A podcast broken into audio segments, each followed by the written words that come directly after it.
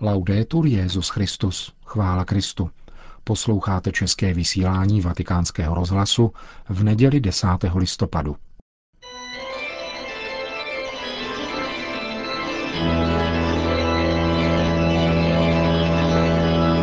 Komentář Církev a svět napsal italský ekonom Ettore Gotti Tedeschi.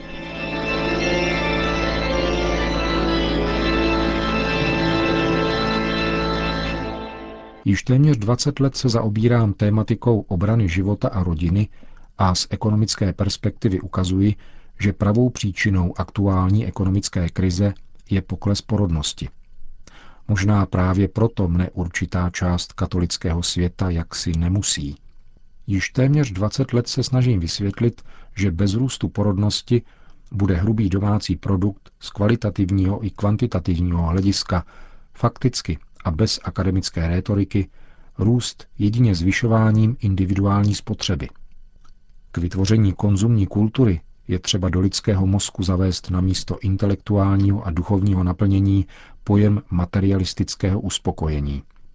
A aby člověk mohl pocitovat toto uspokojení, musí vnímat sám sebe jako inteligentního živočicha. Kdyby tomu tak nebylo, nespokojil by se s materiálními dobry v širším smyslu. Růst spotřeby kompenzující nulový přírůstek obyvatelstva za situace, kdy HDP reálně a neudržitelně roste, má zapotřebí růstu kupní síly. Pokud tento reálný růst chybí, začíná se ujídat z úspor a přechází se k magii postupného zadlužování. V systému vyspělého blahobytu pak reálná stagnace hrubého domácího produktu způsobuje reálný růst fixních nákladů, zdravotnictví, důchody které jsou kryty stále se zvyšujícími daněmi, jež redukují kupní sílu i investice. Na podporu zmíněné kupní síly, jež je nezbytná kvůli spotřebě, delokalizuje se produkce do zemí s nízkými náklady. To však bez alternativních strategií poškozuje produkci i zaměstnanost. V praxi vzniká situace, které jsme svědky. O tom však nemůžeme mluvit opravdu svobodně, protože přechodem od diagnózy k prognóze se tento problém stává morálním tématem. A morálka, jakožto vědecká orientace debaty, se odmítá. Děti nelze mít a rodina, co je to? Chtěl bych v této souvislosti vyzvat k četbě encykliky papeže Františka Lumen Fidei, která žádoucí zájem ku podivu nevzbudila – Možná je to proto, že poukazuje na odpovědnost církve, omezující se na roli utěšitelky, na úkor učitelky. V Lumen Fidei papež vysvětluje, že člověk potřebuje oporu pravdy, aby dal smysl životu a jednání a docenil společnost i rodinu. Sociálně-ekonomická rovnováha závisí na uskutečňování těchto hodnot.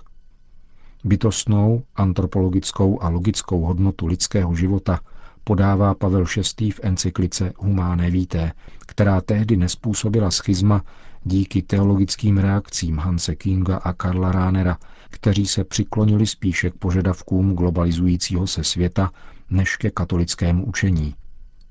Neomaltuziáni tak dostali prostor a dobré karty, aby mohli zavádět antinatalitní mentalitu, která nás přivedla na pokraj civilizační zkázy. Před několika měsíci se objevilo v novinách, že výdělek italských rodin poklesl na úroveň z doby před 27 lety. Nikoli. Ve skutečnosti během o něch 27 let rostl jenom zdánlivě a růst spotřeby zaujal místo vyváženého početního nárůstu obyvatel v bláznivé iluzi, že bez dětí budeme bohatší.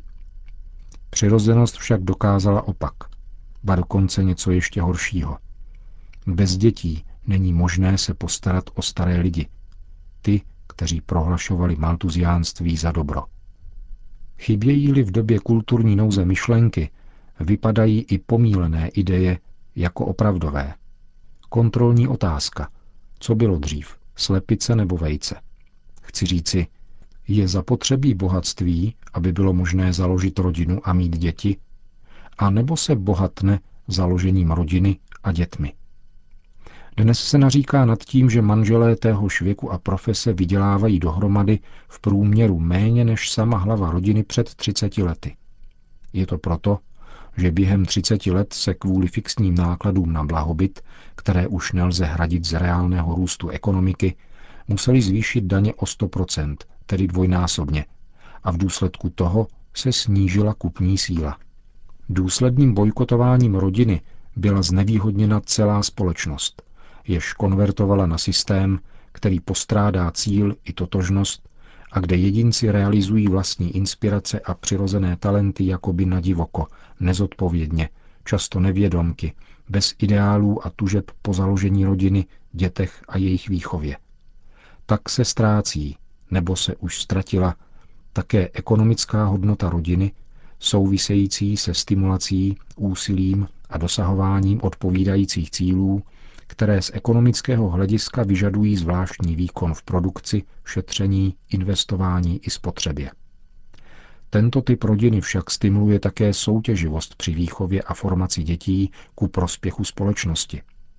Taková rodina de facto přebírá od státu do outsourcingu formaci a výchovu mládeže, péči o staré a nemocné a plní sociálně-ekonomickou roli tím, že investuje do lidského kapitálu, interně redistribuje výdělek podle opravdových potřeb a spoří ku prospěchu společnosti. Taková rodina by měla být registrována na burze, protože přináší značnou ekonomickou hodnotu. Více se o tom lze dočíst ve čtvrté kapitole encykliky Lumen Fidei. Místo návrhů na podporu rodiny se však favorizuje pokles soustředěný na zmrazení porodnosti a umrtvení rodiny jako takové. Ekomaltuziáni, kteří se stále nekají, nadále odmítají chápat přirozenost a její zákonitosti. Také Kain byl pro snížení počtu obyvatelstva, protože žárlil a vymyslel také ekologicko-animální výmluvu. Zabil Abela za to, že obětoval pánu mnoho beránků a znečišťoval atmosféru.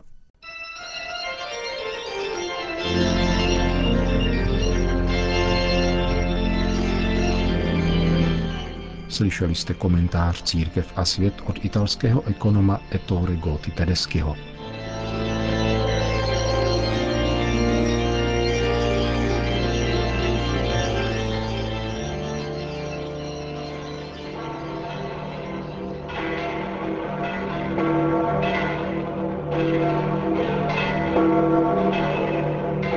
Velké množství lidí nepřestává přicházet na setkání s Petrovým nástupcem, nezřídka s vynaložením nemalých obětí. V neděli v poledne se jich na svatopetrském náměstí opět sešlo bezmála sto tisíc. Papež František jim řekl. Cari fratelli e sorelle, buongiorno. Dobrý den, drazí bratři a sestry. Il Vangelo di questa domenica Evangelium této neděle nám představuje Ježíše, jak se pře se Saduceji, kteří popírali vzkříšení. Právě na to se Ježíše ptají, aby jej uvedli do úzkých a zesměšnili víru ve vzkříšení mrtvých. Vycházejí z imaginárního případu, že jedna žena měla sedm manželů, kteří postupně zemřeli. A ptají se Ježíše, kterému z nich bude ta žena náležet, až zemře. Ježíš stále mírný a trpělivý nejprve odpovídá, že život po smrti nemá stejné parametry jako ten pozemský.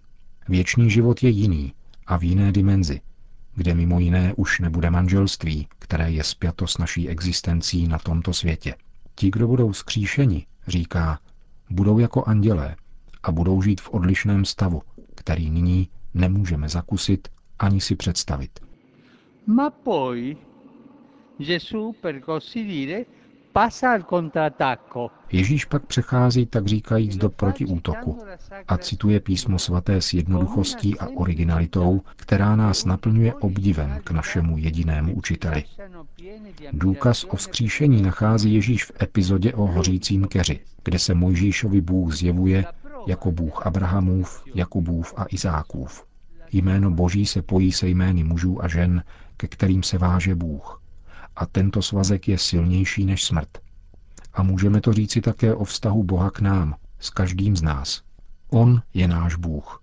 On je Bohem každého z nás. Jako by nesl naše jméno. Jemu se líbí jej pronášet. A to je smlouva. Proto Ježíš praví, Bůh není Bohem mrtvých, ale živých. neboť všichni žijí pro něho. A toto je rozhodující svazek, základ smlouvy s Ježíšem. On sám je smlouva. On sám je život a vzkříšení, protože svou ukřižovanou láskou přemohl smrt. V Ježíši nám Bůh dává věčný život, dává jej všem a všichni díky němu mají naději na ještě opravdovější život než tento. Život, který nám Bůh připravuje, není pouhým okrášlením toho nynějšího, ale překonává naši představivost, protože nás neustále udivuje svou láskou a svým milosedenstvím. Ciò che accadrà è proprio il contrario di quanto si aspettavano i Sadducei. To, co nadejde, je proto úplný opak toho, co očekávali saduceové. Tento život není vstažným bodem pro věčnost, pro ten jiný život, který nás čeká.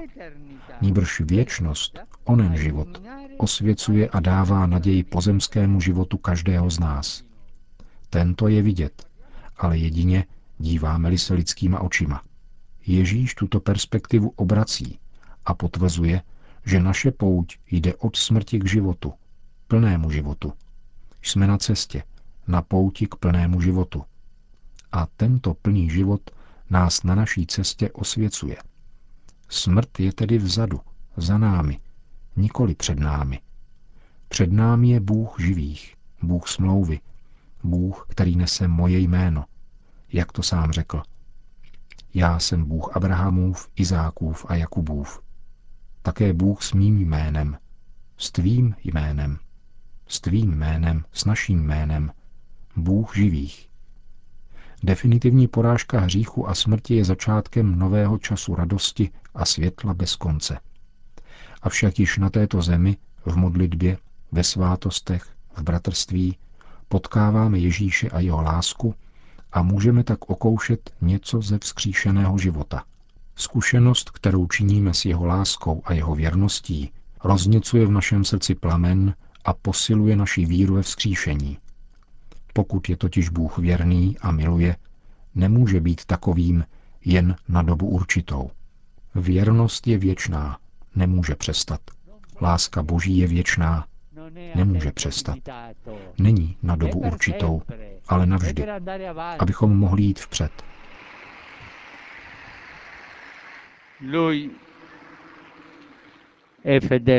On je věrný navždy a očekává každého z nás. Provází touto věčnou věrností každého z nás.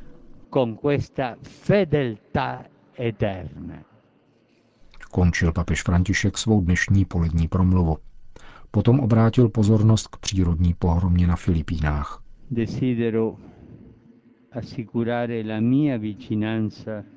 Rád bych ujistil svou blízkostí obyvatele Filipín a tamnějšího regionu, který byl postižen děsivým cyklónem.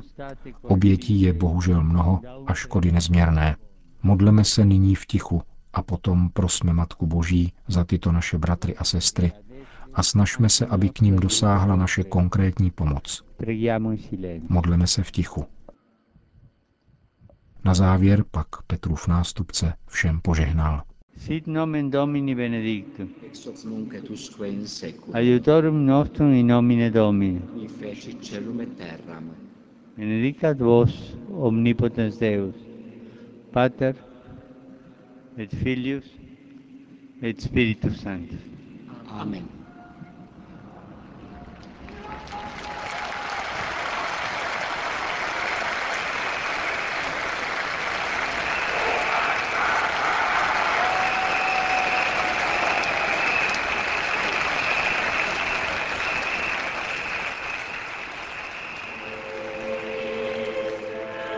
Končíme české vysílání vatikánského rozhlasu. Chvála Kristu. Laudetur Jezus Christus.